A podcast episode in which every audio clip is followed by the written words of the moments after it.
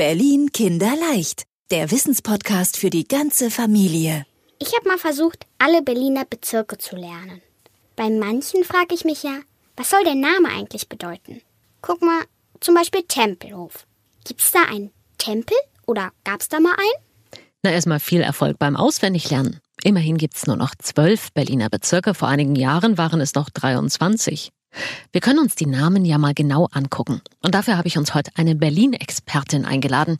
Martina Weinland arbeitet für die Stiftung Stadtmuseum Berlin und ihre Spezialität ist das kulturelle Erbe der Stadt, also auch die Bezirke und ihre Geschichte. Frau Weinland, mir ist aufgefallen, bei manchen Bezirken merkt man auf Anhieb, wo der Name herkommt. Neukölln bezieht sich bestimmt auf den früheren Stadtteil Köln.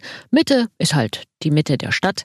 Schöneberg und Hohenschönhausen, da macht der Name sozusagen Werbung für eine schöne Gegend. Und manche Bezirke haben ihren Namen von einem Ort im Bezirk. Kreuzberg vom gleichnamigen Berg, Pankow vom Fluss Panke, Lichtenberg, ein Berg mit einer Lichtung. Ich könnte mir vorstellen, bei Reinickendorf geht's vielleicht um den Fuchs. Der heißt in Fabeln ja immer Reinecke. Ach ja. Heißt der Bezirk so, weil es da immer viele Füchse gab? Nein, das ist nicht so.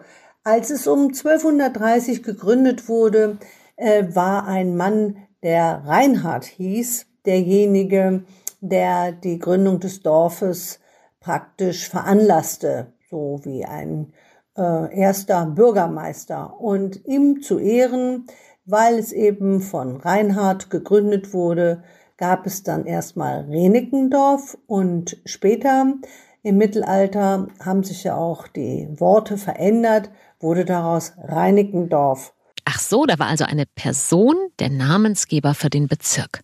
Da gibt es bestimmt noch mehr, oder? Vielleicht Friedrichshain? Frau Dr. Weinland nickt. Das stimmt also. Ein Hain ist ja ein Park und Preußenkönig Friedrich der Große war ja ein berühmter Berliner. Und an seine Oma Sophie Charlotte erinnert, na? Charlottenburg? Richtig. Auch Wilmersdorf ist nach einer Familie benannt, der Adelsfamilie Wilmerstorf. Bei Hellersdorf ist es ein bisschen schwieriger. Hier hieß der Namensgeber vermutlich Hellwig. Aber wie ist das mit der anderen Hälfte des Doppelbezirks, mit Marzahn, Frau Weinland? Geht's da auch um eine Person? Oder wie ist das mit Marzahn? Hm, hat nichts mit äh, Jim Knopf und Lukas, dem Lokomotivführer und dem Drachen dort, der Malzahn zu tun. Und es hat auch nichts mit äh, der Zahnfee zu tun, sondern Marzahn, das äh, Wort leitet sich von dem slawischen Ursprung Markana ab, was eine Siedlung bei einem Sumpfgebiet meint. Und damals war ja die Umgebung von Berlin sehr, sehr wasserreich und deswegen gab es dann natürlich auch Sumpfgebiete. Und äh, weil die Slawen es Makana nannten, ist heute unser Marzahn daraus geworden. Sklaven?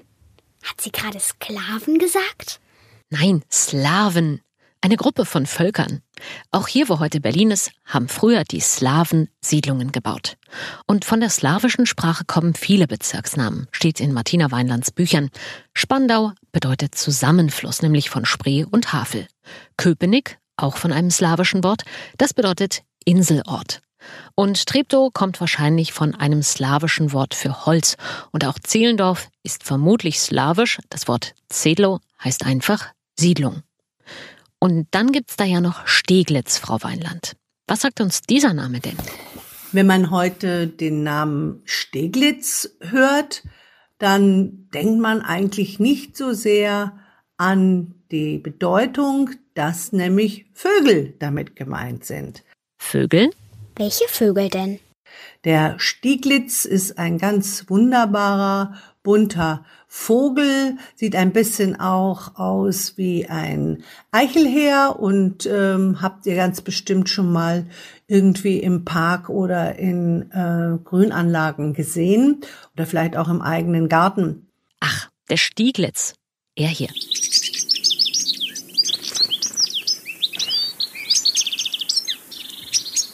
Aber was ist denn jetzt eigentlich mit Tempelhof? Wir wollten ja den Tempel finden.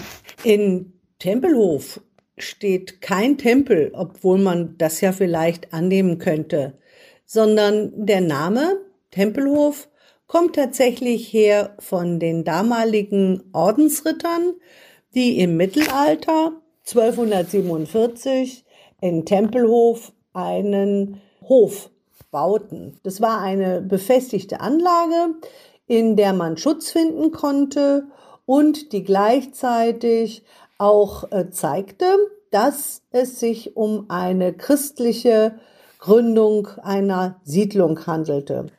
Also kommt Tempelhof vom Hof der Tempelritter. Nicht von einem Tempel, wie man ihn in Indien oder Ägypten findet, wobei es auch sowas in Berlin gibt. Aber darüber sprechen wir ein anderes Mal. Ach so. Berlin Kinderleicht, der Wissenspodcast für die ganze Familie. Dankeschön fürs Anhören dieser Episode. Wir sind Anne Und Marlene. und wenn du auch eine Frage hast, dann schick uns doch gerne eine E-Mail an kinderleicht.medienzentrum-berlin.de. Und wenn du uns über eine Podcast-Plattform hörst und die Folge gut fandest, dann freuen wir uns über eine gute Bewertung von dir.